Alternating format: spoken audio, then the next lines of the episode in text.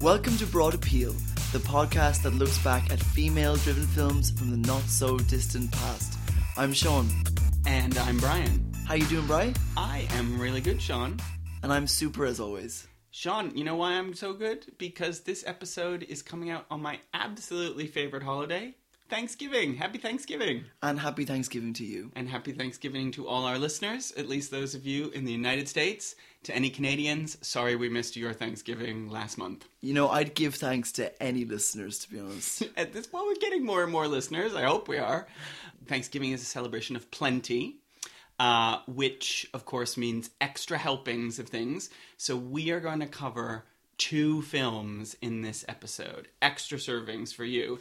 And uh, one of those films is not the film Plenty, although the film Plenty stars the actress who we will be talking about. Who is that actress, Sean? The indomitable, The incomparable, the inimitable the irrepressible, Meryl Streep. the inevitable. Yes, the inevitable Meryl Streep. And you know what else, Brian? I think it's interesting to think of Meryl Streep as Meryl Streep's career in the 90s, especially, as a bit of a snapshot of a career in flux and in change. I think we've identified that the two films we're going to be looking at today they're sort of anomalies. They were not necessarily Meryl's most well known or most successful films, but they happen to be, I think, the, one, one that I've selected is the first Meryl Streep movie that I ever saw. And I'm pretty sure that the film that I've chosen is the first Meryl film I've seen. Now, I have to say, I was slightly aware of Meryl, but it wasn't through filmmaking. I think my first awareness of her, we, we did a little bit of Googling, it was very hard to find, was before I'd ever seen or heard of her in a movie, I saw her on the NBC Nightly News testifying for before Congress about the dangers of pesticides on apples. Which pesticide was it, Sean? It was NARS. no, it was not called NARS. It was called Alar, everyone. Alar. Meryl, along with some of her neighbors in, in Connecticut, apparently. no, I think in Southern California. No, it was Connecticut. Absolutely Connecticut, where she lived with sculptor Don Gummer and their their Their think brood. At then at that point, three children, soon to be four. Um, she spearheaded a campaign, and she went before Congress um, to tell people to avoid pesticides on their apples. And I literally remember we couldn't find it on YouTube, guys, but there was, I swear to you, a public service announcement with Meryl Streep and a bushel of broccoli, and she was saying, "Don't just rinse your vegetables, wash them with soap." I'm Meryl Streep. Please wash your vegetables with soap. I mean, I swear to you, Sean, I was like, who is this scolding woman telling me to wash my vegetables? And I think Well, Brian, Meryl Streep has all our best interests at heart, okay? she does. She does. But we think of her now as this loopy, warm, funny, self deprecating presence on award shows, you know. But that was not the Meryl Streep of the late 80s, uh, definitely. My parents were always into films, and so things like Kramer versus Kramer and Silkwood and Sophie's Choice and um, like lots of uh, Meryl Streep films from the 80s, I just knew them as quality films. But in the 90s, kind of not so much until I think Meryl's nominations for things kind of began in the mid 90s after a bit of a, a break in the late 80s. Is that right? Yeah, I mean, so essentially, uh, she did um, Cry in the Dark. That's the Dingo Ate My Baby movie, for those of you who don't remember the title. And she was nominated for a movie I don't particularly like in 1990 called Postcards from the Edge. Yes, and if I had never shown Brian that film, it would definitely have been one of the ones we do on Broad Appeal. Because I, th- I think actually it marked a change in Meryl's performances going away from, say, maybe stronger, more tougher, unlikable, enigmatic characters to more of a, a lighter, more free, joyful uh, actress who kind of could be spontaneous and could be loose and could be broad. And the time between A Cry in the Dark and, say, maybe The Bridges of Madison County, I, I, I see them as a shift in how she uh, approached the roles that she wanted to do. And I'd go further than that. I'd say she had a career in crisis. I think Meryl Streep was lauded, perhaps even burdened, with being the quote unquote best actress of her generation. Some people might even say like one of the best actors of all time, certainly throughout the 80s. And I have to say, a lot of those best Meryl Streep performances from the 80s, including Heresy Alert, Sophie's Choice, I do not like very much. I can remember watching the VHS of Sophie's Choice, dutifully putting it on, thinking I'm about to see the best female performance ever recorded in the history of film, and really not liking it, but not wanting to acknowledge that I didn't like it until I went upstairs to my room, opened Pauline Kael's collected reviews, and read the famous review where Pauline Kael rips into Meryl. I mean, she did it more than once, but in Sophie's Choice, she rips into her and basically says, After I've seen a Meryl Streep movie, I can never remember her from the neck down. That she oh, acted from the neck up. Yeah, she was overly mannered, overly studied, overly meticulous. And then this period that we're talking about in the 90s when she did She Devil with Roseanne Barr, she was kind of a loopy drug addict based on Carrie Fisher in Postcards to the Edge. And she was, uh, in her probably her greatest role, Madeline Ashton in Death Becomes Her. Yeah, she was really branching out, doing things that I think a lot of people didn't expect from her comedies, genre pictures, and they weren't necessarily very successful.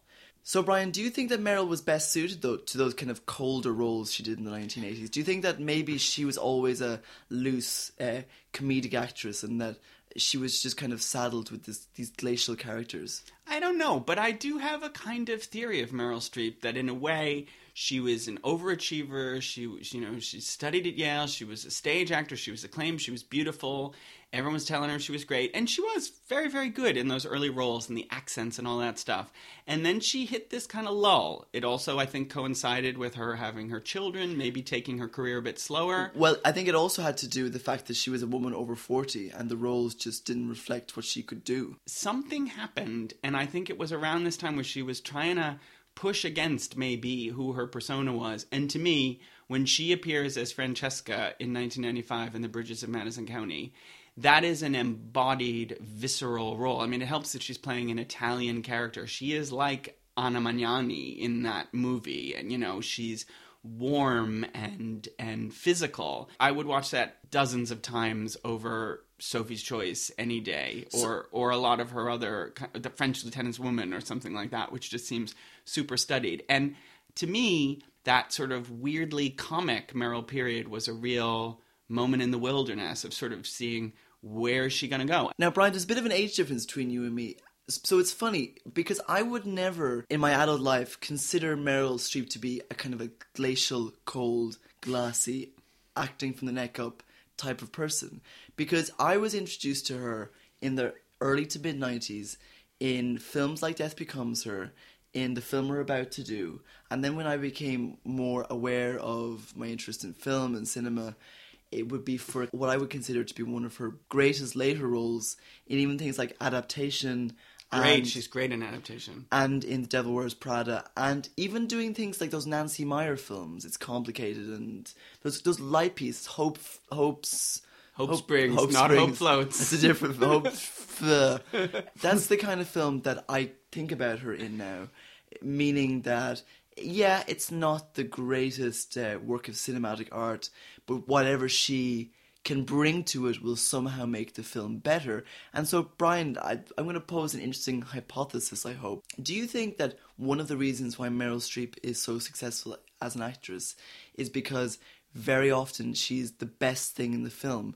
And by that I mean the film isn't as good without her. You've taken the words right out of my mouth, Sean. I am gonna, you know, Guys, block your ears if you're a dedicated streepaholic, you're a streepophile, but I, Streepophilia is illegal here. They are blinded to the fact that the woman is fallible, and we have seen it on a number of occasions. Need I mention Prime with Uma Thurman? Need I mention Before and After with Liam Neeson? And heavens forfend, need I say, Doubt, in which she is the I, I mean, just the campiest nun with the broadest Bronx accent of all time. I am sorry, everyone. And Meryl, if you're listening, I know you're not. I don't say this with, you know, I think someone who truly loves your work has to say that it's not always great. It's not always good. And we conveniently forget those Meryl duds. Brian, you sound like a bit of a true fan, if I'm going to be honest, because you don't worship her, yet she obviously holds a great place in your heart. A bit like um, my relationship with a certain Italian American. I'm proud of it. Yeah. No, I mean, I do obviously admire Meryl Streep, but I have to acknowledge that, like, my heart sinks every once in a while recently when, you know, it's like, oh, here's an upcoming film with a role for an actress who's in her 40s, 50s, 60s. Who's going to be in it? Oh, they're going to finally do Terrence McNally's masterclass. Oh, is it going to be Faye Dunaway? Is it going to be Patti LuPone? They both played it on set. Oh, it's Meryl Streep. Oh, Meryl Streep is in Into the Woods. I'm just, I'm over it. Oh, Meryl Streep's in August Osage County. Oh my God, Meryl Streep. I, I'm sorry to take your point from before, Sean. I don't think Meryl necessarily is someone who likes to put herself with directors or with co stars who are going to potentially outshine her or really match her. It's hard to think of a Meryl Streep movie in which she is not like the showcase thespian. Well, I can think of one, and I mentioned it earlier, is adaptation. Yeah. And I, I think that's also an example of Meryl working with quite a acclaimed and um, auteur-like director, which was Spike Jonze. Yeah, that is that not an example of Meryl Streep being able to It challenge is, but her? it's the exception that proves the rule. Because think about it, she is a supporting role in that film. She is not the focus of that film, right? And she's loose and she's fun and you know she's in those weird dream sequences with the orchid and all that stuff. and she shows her breasts very yeah, briefly. no, that's what I'm saying. Like, imagine if she worked with more exciting filmmakers like Spike Jonze on a regular basis. I'm sorry, but like the Iron Lady, like I, I mean, Meryl Streep is not going out and working with Lars von Trier. She's not going Yeah. out and uh, like, Which is actually which is things things that Lauren Bacall did when she was old. yeah, absolutely. Or Marion Cotillard does that kind of stuff, and Nicole Kidman. I mean, Well, I Kate just- Blanchett. I, I guess what I'm saying is like Meryl shines often because she's good, but then many times she shines because she's like you know a pearl among material that she's kind of elevating. It- but isn't that the, the, the quality of Meryl we all love, which is, oh, it's a Meryl Streep film. It doesn't matter if it's good because she'll be great and I'll have a lovely time. Do you think The Devil Wears Prada would have been as good a film if she had not been in that role? Do you think it would have just been a passable, um, I don't know, chick flick, if I, if, we can, if I can use that term? I think Stanley Tucci is very good in it. And Anne Emily Blunt. Emily Blunt is great. Anne Hathaway is fine. No, Meryl's great. I mean, whoa, Meryl is great in that movie. Um, I love that movie. I just think increasingly we're getting more and more Meryl. We're sort of reaching reaching peak Streep, where you kind of feel that like every woman over a certain age in the world is Meryl Streep.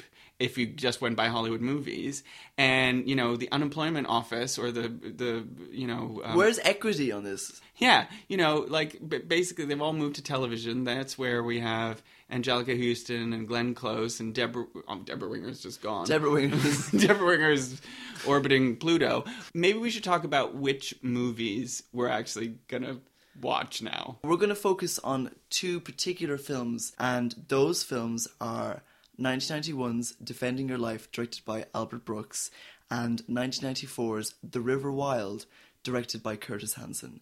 Now, I've seen The River Wild, and Brian has seen Defending Your Life. Yes, and as we said before. I think that in both cases, these were the first movies with Meryl that we ever saw. Do you remember watching that film with, with your family? I can absolutely remember going to see Defending Your Life with my aunt in Quincy, Massachusetts. I must have seen the ad for it or something and thought, this looks like a I crazy fun comedy. You, as a child, you would choose to go to Defending Your Life. It was 1991, so yeah, but you would have been I? 12. okay. It was a PG 13 or maybe even PG comedy. You know, I'd heard it That's was not good. the rating that, I'm talking about. I'm talking about the subject. I, I the watched theme. Siskel and Ebert when I was a kid. I was into it. Yeah, I guess. But, I was like, I didn't really know much about it or much about Albert Brooks. And then here was this woman, Meryl Streep. I knew the name. I knew about the pesticides. Um, Is that angry woman from the TV? that angry woman who wants me to wash my broccoli. She's now an actress. um, I think you'll you'll see in this movie, it's a fun and interesting comedy. Albert Brooks is definitely the focus. It's kind of a whimsical comedy fantasy with philosophical themes. Meryl is light, and I suspect to people in the day that, that her performance in Defending Your Life kind of prefigures the sort of light, fun Meryl that you got to know later in her career. Now, Interestingly, when I think about The River Wild, a movie I haven't seen, I think this is maybe one of the most anomalous movies in Meryl's whole career because it's an action film. yeah. So River Wild is about a family. Ooh, a family who are juggling the difficulties of being a family, and so decide to take a lovely, quiet river rafting trip on which danger soon follows. I'm not just talking about the dangers of nature here. I'm talking about Psycho the killers. danger of trusting benign looking people. You'll know what I mean when we watch the film. I can remember watching this film with my entire family. I remember we rented it from Kieran's uh, video shop. We wouldn't call them stores where I'm from. And me being aware that this is just a film that grown ups would enjoy. Did Did you like it? I can remember liking it. It was mo- probably the first film where I realized there are things put in for you to follow the plot. You know, MacGuffins and things. Clues. Clues, yeah.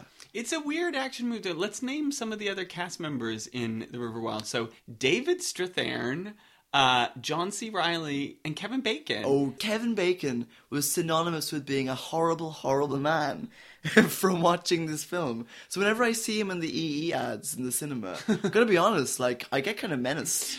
I guess what I'm saying is like this is not a Steven Seagal movie. This is you know I like, don't know, Brian. David. Strathairn battling on the river. I can remember a few things from this film.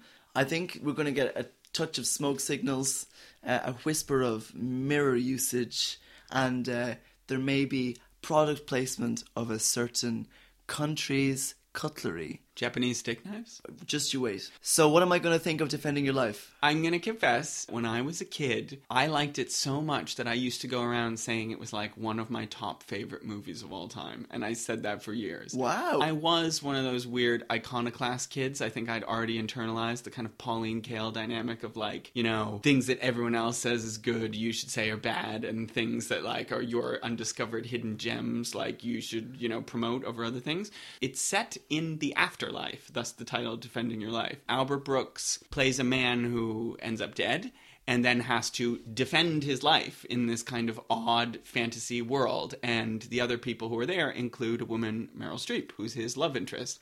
I think you're gonna like defending your life. I think it's a it's a quirky but enjoyable little comedy. I, I'm not sure Meryl has the biggest role, but she's sort of the She's a female lead. she's the female lead and she's kind of emotional center of the film. You know what I'm looking forward to in both these films? Some early 90s mobile phones. If I remember correctly, Albert Brooks's use of a cell phone might actually I bet be it's a one of phone. the cause of his death. I think Oh. in, the, in the very beginning of the film. a car phone. It, do you know what? It sounds so anachronistic. Can I say one more thing about defending your life? It just occurred to me. Yeah. Not only was this my introduction to um, Meryl Streep, I think it may well have been my introduction to another diva. Oh, the one and only Shirley MacLaine. Well, she appears in it, yes, but well, how could you talk about a film that's about death in Hollywood and then talking about the afterlife without having Shirley Well, MacLaine? this person that I'm thinking of does not appear in the film as an actor, but on the soundtrack, Barbara Streisand. what? Yes, you will see that Barbara Streisand's rendition of Something's Coming from West Side Story on the Broadway album features very prominently at the beginning of um, Defending Your Life. And I can remember being like, ooh, who's that singer? What's that song? I like that. Who's that really boundary pushing female singer I'm Who's that girl? to? You know, that funny girl. You know, her, the funny girl. She's been blazing trails from you since. Oh my god. So, uh, we are about to embark on a double portion of potentially mediocre Meryl. We're going down the river into the afterlife. and we have to defend our choices and also Defend rivers everywhere.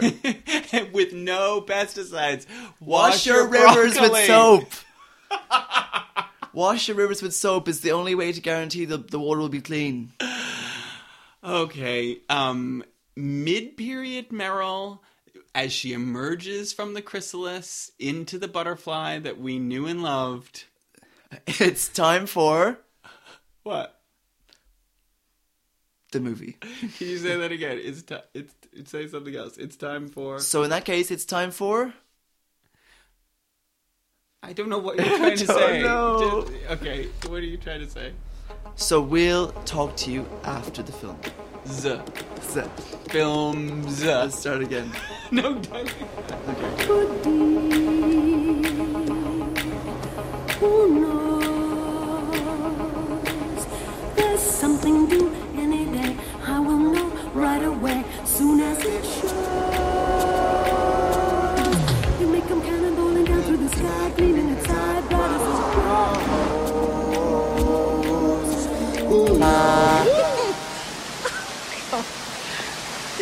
ever tell you you carry yourself very stiffly? Leave me alone. I'm dead. All right. How many days are you looking at? My lawyer says nine. You call him a lawyer? What do you call yours? Sam. You call him by his first name? Yeah. Never occurred to me to do that. I bet you called everybody by their first name, didn't you? Like, what was your butcher's name? Pete. What about your mailman? Jesse. What was your mailman's I name? I have no idea. That's it. That's it. Once you enter that canyon, there's no stopping and no turning back. The three rivers converge and drop 295 feet in a little over a mile and a half.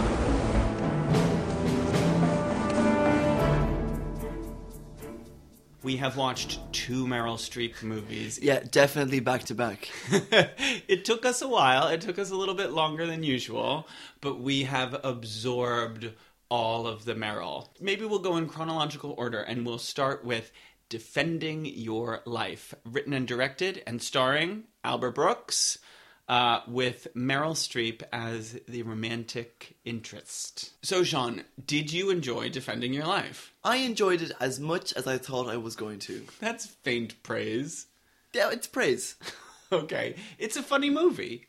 It's it's a really fun movie as well. I really enjoyed. It had a very interesting plot and narrative device, and I thought it looked good as well. Yeah, it's basically a kind of comic fantasy where when people die on Earth, instead of going to heaven or hell, they get sent to this purgatory, which kind of looks like the life that they left behind. So in this case, Albert Brooks as Daniel Miller is this kind of nebbishy what- Schlemiel. He's a schlemiel. Yeah, like can we use as many Yiddish words Yeah, as possible? He's do. he's kvetching all the time. Uh, he's completely mishigas. like what else are we gonna say? Anyway, so he's Daniel Miller. He's a nebbishy advertising guy. He bu- it's I think it's his birthday. He buys a new BMW, and as aforementioned, he's he's reaching for his Barbara Streisand CD. He gets whack. He gets hit by a bus, and he wakes up in this kind of bizarre office park like kind of place which is i think one of the funniest jokes of the movie that like the afterlife is actually just this like completely banal middle american landscape yeah Yeah, I've got a question, ryan Yeah. Do straight people actually listen to Barbara Streisand? uh i think they did in those years the uh, believe it or not the broadway album was a big hit don't you remember the beginning of the broadway album when, when they're like no one's gonna listen to this people this is like your old stuff and she's like come on listen to me But straight men, do straight men actually listen to it? if they are this- found a Jewish in, in, the, in the plot here. Just want to point that out. But they give him the CDs for free. Because the thing is, it's a very 90s movie. So when he buys the car from the used car salesman, They're like, you'll never guess what it comes with. A, a CD, player. And then they make this joke where there's like, maybe you can drive to some of those new mini malls. And he's like, I hate frozen yogurt. This is like the height of comedy. Believe me, the movie's actually funny. Okay, can we get to Meryl Streep, please? Yeah, sure. So he ends up in this purgatory place called Judgment City, and he sort of quickly learns that the way it works is you have to defend your life. So, um, Yeah, so they're in this cycle of samsara where they're born The what? samsara. what is that? That's is that's the Buddhist kind of idea of you, the cycle you go through in order to achieve nirvana. Gosh, Siddhartha here, Shanartha. I like it. Um, so, so yeah, so he's he's represented by a lawyer, Rip Torn, And his whole purpose is to get to the next level, the next world. Right, and the idea is you either get sent back to Earth to sort of replay earthly experience, or else you kind of move up to a like higher level of consciousness. And all the people who live in Judgment City have like supposedly amazing consciousness and awareness of, of truth and reality. They have big brains, and people on Earth are called little brains, right? Yeah. Now you might be asking yourself, where the heck does Meryl Streep come into this? And actually, she's not in all that many scenes of the movie. Mostly it's Albert Brooks dealing with the defense attorney and the prosecutor and reliving bits of his life and basically showing how he's always been incapacitated by neuroses and fear. And you basically realize he's not going to move forward, they're going to send him back. But one night when he's at his hotel, he meets Meryl Streep and kind of immediately these two strike up a romance. So describe Meryl Streep's character, Julia. Well, Julia is introduced to the story by laughter, and that kind of carries through her entire personality in the film. She's she's charming and smiling and funny. He sees her across a room. He says something amusing. She chuckles, and basically, It's that Meryl Streep laugh that we didn't actually have at that time, which we kind of associate with her now, like whenever she wins a Golden Globe or something, you know. yeah, and she, you know, she's up there and she's saying Dawn, shit, my glasses. that kind of Meryl sort of. I think probably Kind of, I'm self-deprecating, but boy, it's I broke, I really broke a sweat trying to get this Golden Globe. she's super charming in the movie. I mean, the character. I so basically the joke of the movie is that Albert Brooks is completely terrible at everything to do with life, right? He's he's fearful, neurotic, whatever. And everything he learns about Meryl Streep's character is like she's adopted children and she's like saved them from a fire and like everyone loves her and basically it's clear that she's kind of the world's perfect person and he's not. Yeah, so they watch clips of your life, and your def- your attorney defends you based on those clips. Yeah, so it's a it's a clever concept for romantic comedy because basically he meets the woman of his dreams in this purgatory. Yeah, he where meets the- the perfect woman. yeah, the perfect woman and the woman who gets along with him. I mean, she keeps saying like, "Oh my god, this is so effortless. We just get along together." And she laughs at his jokes and she seems lovely and beautiful. But the problem is, she's going off to the next level of consciousness, and it's very clear that he's going to get sent back to Earth. Yeah, the end, ending of the movie is that he get he does get sent back to Earth, but as they're driving out in the shuttle buses, Yeah, yeah. the, the, the shuttle buses go into these tunnels that lead onto the next world.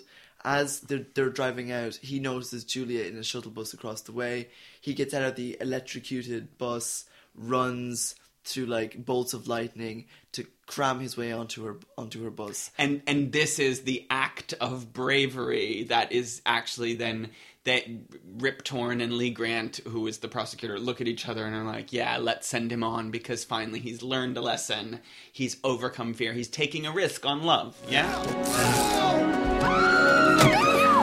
I love you. Oh my god! I tried to call you, but I didn't know your last name. I won't let you go. I won't let you go. Help! Help!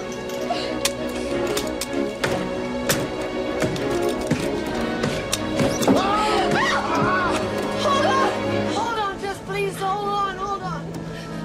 I love you. I love you. I think it's one of those movies where the idea is much bigger than what happens in it.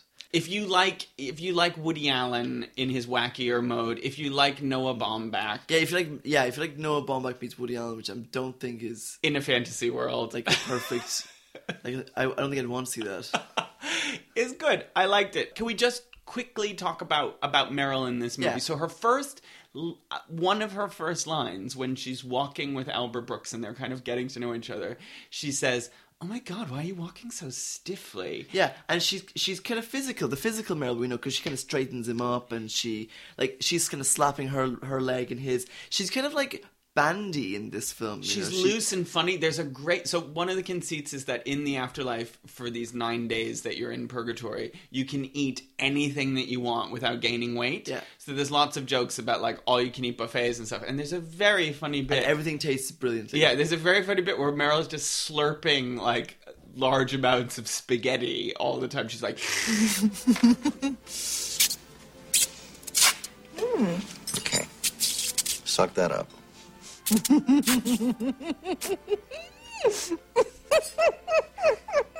It's long.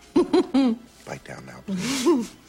Meryl seems to be having a fun time in this movie and letting loose. You know what I was thinking? Okay, Yeah. it's this was like an exercise in character development. No, not character development, more as like screen persona for Meryl because the character has so little going on for her, really. Yeah, I mean, essentially, she's a reflection for the male character, right? Like, yeah, and that's what that's what a foil is, isn't it? To make the straight man funny. Yeah, but it's not like Woody Allen and Diane Keaton, where Diane Keaton is legitimately funny in herself. Like, other than the slurping spaghetti, Meryl just kind of is like, "Oh my god, you said such a funny thing," you know what I mean? And Albert Brooks kind of delivers shtick. Yeah. it, it is sexist in a, in a certain way, but I think Yeah, it is, the the casting of Marilyn this is a bit of a stunt because she's supposed to be the perfect woman. She gets everything perfect. So why not cast the woman who can do everything and does a perfect Polish accent and a perfect Danish accent and already has two Academy Awards? Like I think that's kind of the joke of it. Yeah. And probably no one else would really be able to sell this. Which is funny because that's like the opposite of some things we said for the next film. Next, we watched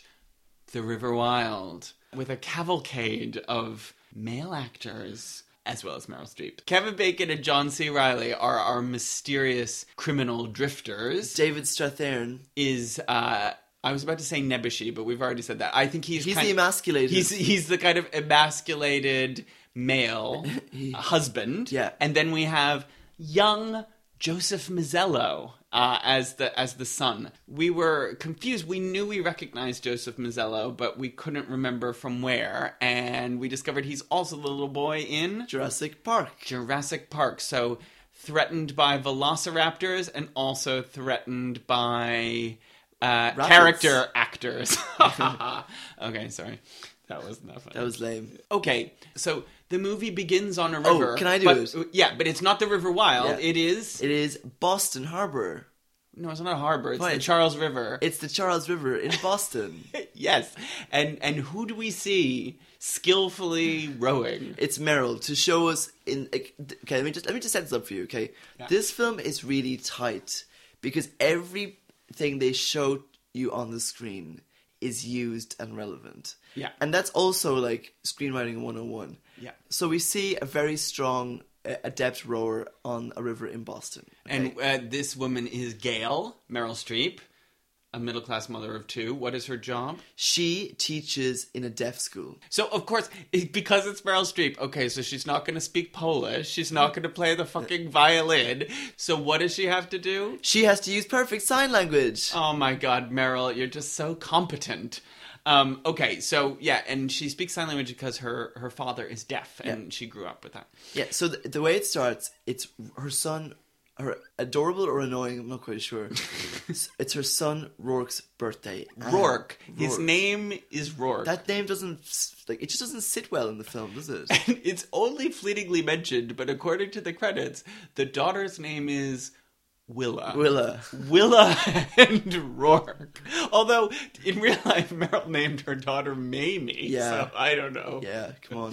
She probably wrote the name in.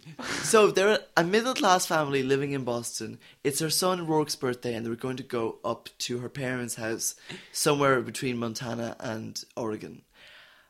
But her husband has a very difficult and stressful job, and this was said to be the third birthday in a row of his son that he misses. Oh God. So they all go without him. The the family unit, in case you haven't understood, is under strain. Okay. It's great. I know where it's going. so who? So David Strathairn is the husband. How, how would you describe him as a character? Awkward. awkward, Kind of like- nerdy. He wears the Oh. same glasses that Jeanne Tripplehorn wears in Basic Instinct. They're not quite the same. They're very similar. They're those kind of big round. I had like those. he you know he wears chinos and uh like suits and ties and Although to be honest, Meryl wears mom jeans when Yeah. she first arrives. can I just say, Meryl gets somehow sexier as this film goes on. Do you notice? They have her in mom jeans and big jumpers, and then later on it gets down to like a vest Well, and later it gets yeah. down to nothing. No, but later on, and then, and then like she has this wetsuit. Okay, it's like this, this kind of nice, sexy wetsuit. Yeah. Okay, okay, okay. So they arrive in Montana. Meryl grew up there, and she's apparently like she's hardy. she's in addition to being a history teacher speaking sign language she's also completely adept at the colorado river or whichever freaking river it is meryl's like an experienced guide from her youth and she's she's famously run the gauntlet which is this part of the rapids where these various three rivers converge and it's very dangerous Yeah. and she's done this in the past And while they're getting ready to go, the son is at a, buying a map or something, and he meets this very cool, young, masculine, tough guy wearing who's friendly. wearing a lollapalooza baseball cap Yeah, which he gives to the kid. And my first question, the first thing I said to Brian was like, he's gonna need that hat for the boat. Listen, I was wondering, uh, what's a river like below Bridal Creek? Oh, it's really spectacular down there. It's, it's unbelievable. And how come people don't go down there? Well, you're not allowed to take rafts down there anymore. It's just rapids are unrunnable, you know. It's treacherous. I bet you ran it though, didn't you? I did. I did. I was 18. and completely insane. And I bet you'd like to do it again, wouldn't you? Mm, no. No, everything's different now. I have kids and, And a husband. yeah, and a husband. And And what if you didn't? So who shows up? David Strathairn, dad, has decided to fly unexpectedly. He is going to join the trip after all. Yeah. And, you know, clearly we are set up. This trip through the wilderness and the rapids is not just a test of mountaineering, it is a test of family unity. It's a test of American values. Oh, it is. I mean, I said to you at one point, I mean, there's gorgeous, gorgeous landscapes throughout this movie. There's shots of bald eagles flying. There's Native Americans. I was like, There's a gun. I was like, was this commissioned by the Republican National Committee? It's fucking Reaganite morning in America. Wilderness survival, blah, blah, blah. Test ourselves on the frontier. So okay. the family drama begins where dad is kind of dad is actually trying to do work on this rafting trip. as they're setting out on the river, this cool guy, Kevin Bacon, and his kind of schlubby. I'm using a lot of Stop Yiddish using them. words. You could just say chubby. No, but schlubby is quite different No, than chubby. He's kind of like scuzzy. John C. Reilly. Yeah, actually looking kind of sexy. If Yeah, I'm gonna be well, honest. Kevin Bacon definitely at the height of his attractiveness. Oh, Brian, you know, I had a.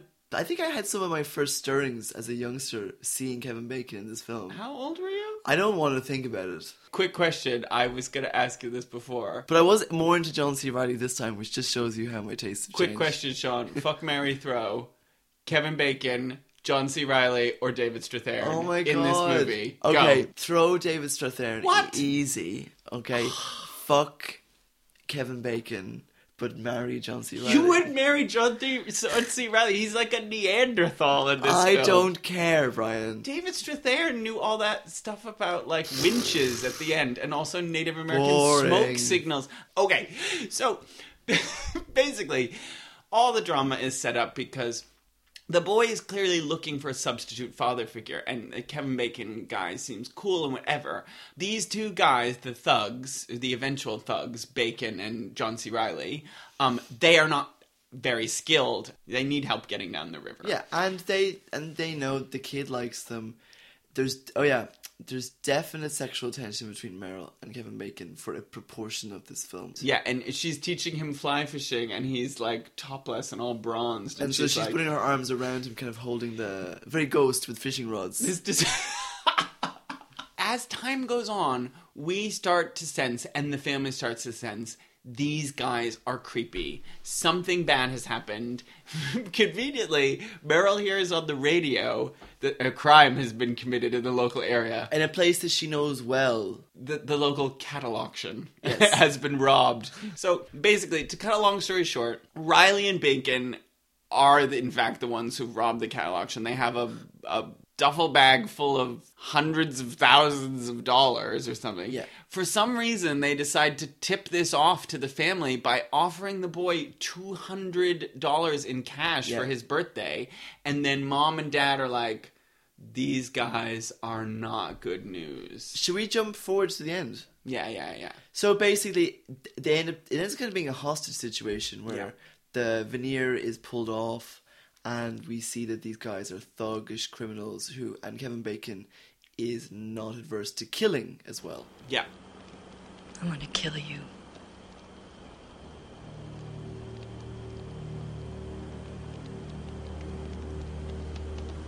I'm gonna kill you, Wade.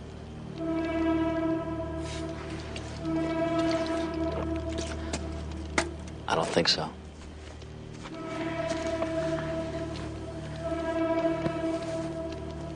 I'm running the show. I could bury you in Rourke tonight. I could do anything I want with you. So go ahead. Don't keep telling me how tough you are, Wade. Just show me. Come on. Do it.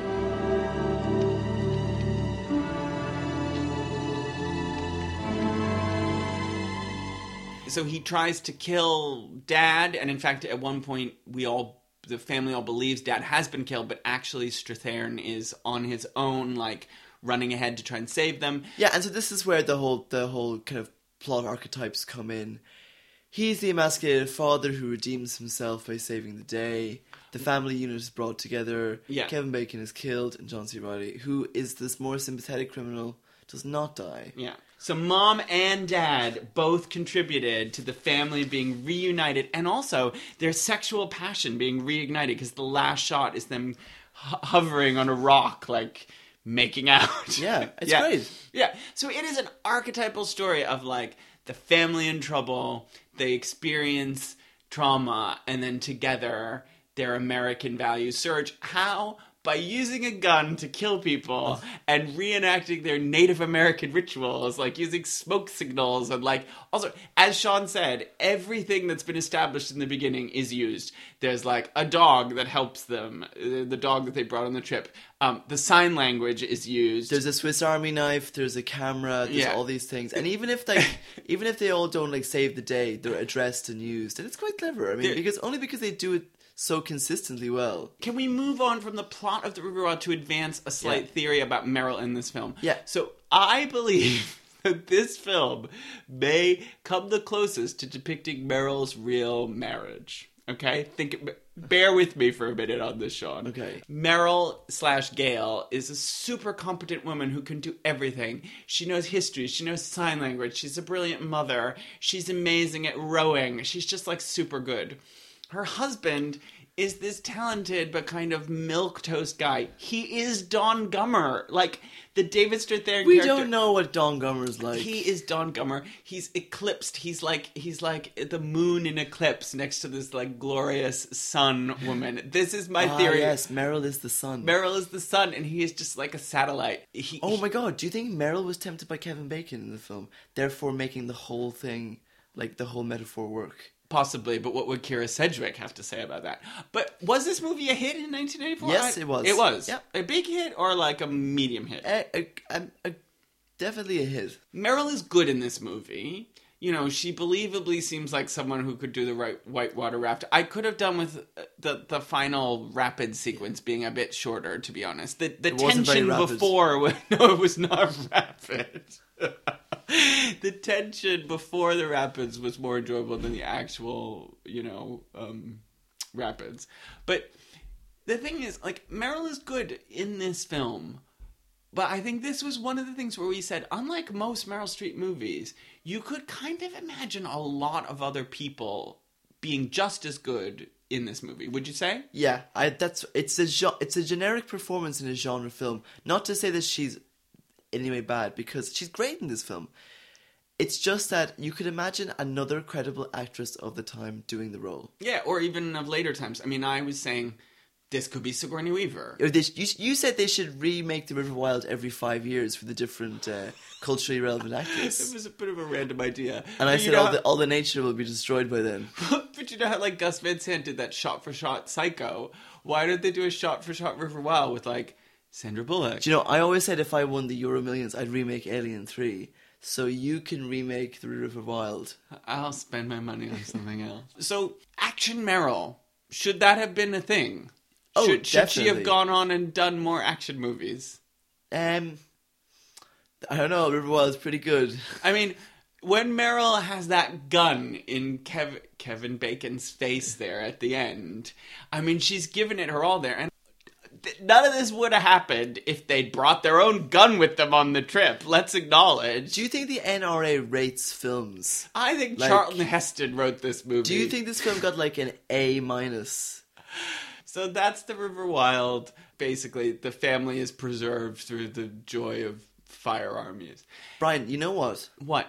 We got to talk about Meryl for a bit. Yeah, we've done something here, Sean. Do you know what we've done? We've watched two movies that were pretty good. Yeah. In which Meryl Streep was okay. No, Meryl Streep was good in both. But if we were an alien race and we just came across these two movies, would we say to ourselves, this woman is the greatest actress in the English language? Um, no, because No. no. Do you know why, Brian? Why? Because Meryl Streep shows how good she is in her long and varied and complex filmography.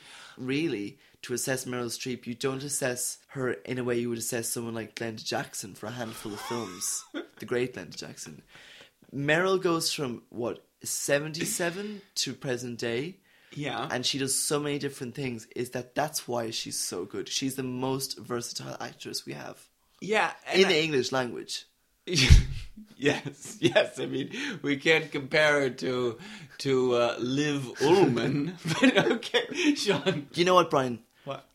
I can't remember what we said in the first half about liking Meryl. Pesticides. But- pesticides. But all pesticide.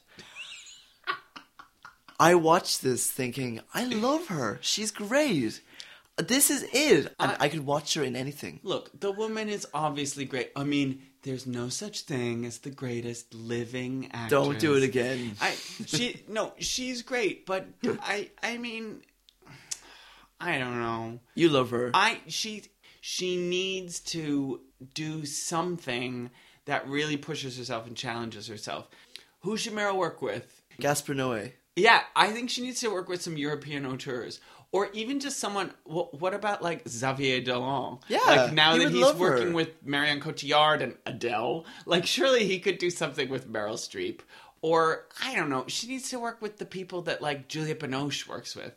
What about Juliette Binoche and Meryl Streep in a movie together? Can you imagine Meryl Streep in The Clouds of Sils Maria? That's the thing. I think she would be hammy. I'm sorry, guys. I'm a bit of a heretic. No, but you know what? Ham isn't bad. It is if you're a Muslim or a Jew. don't say if you're a that. Nebbish. No, I'm not bad. I'm just saying it's the kosher laws. Eh, Happy Thanksgiving again, everyone. Meryl, most of her movies are not turkeys. No, I was thinking, can our next can our next three films of Meryl be The House of Spirits, Lions for Lambs, and oh, there was one Oh, more. uh, Prime. Prime. No, Prime. I was thinking of one in the middle evening, please, because that might bring down my estimation from what I've heard. Folks, we are not. Go- I mean, we might watch those movies. You might watch those movies. We're not. No, we're not gonna do an we're episode doing an about episode of those. Although this is a nice segue. We've had requests from listeners um, to let you know what the next episode is going to be. And actually, one of Meryl's co-stars from the House of the Spirits is going to be the focus of our next podcast. Winona Ryder looking at Girl, comma Interrupted. Yes, and I will be introducing that film to Brian. I have never seen it, folks. An Oscar winning film, but not for Winona. Spoiler alert. So, if you want to um, prep over the next two weeks, watch or rewatch Girl Interrupted. And in the meantime, how can people keep in touch with us, Sean? Via Twitter, At Broad Appeal Pod. That's right.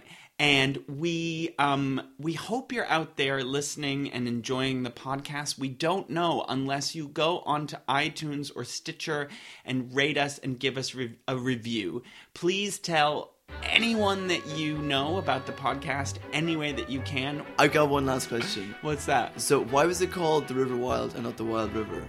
Uh it's more poetic. All right, thanks. Chiasmus, dude. Chiasmus. Thanks for listening. Uh, goodbye. We'll talk to you in two weeks' time.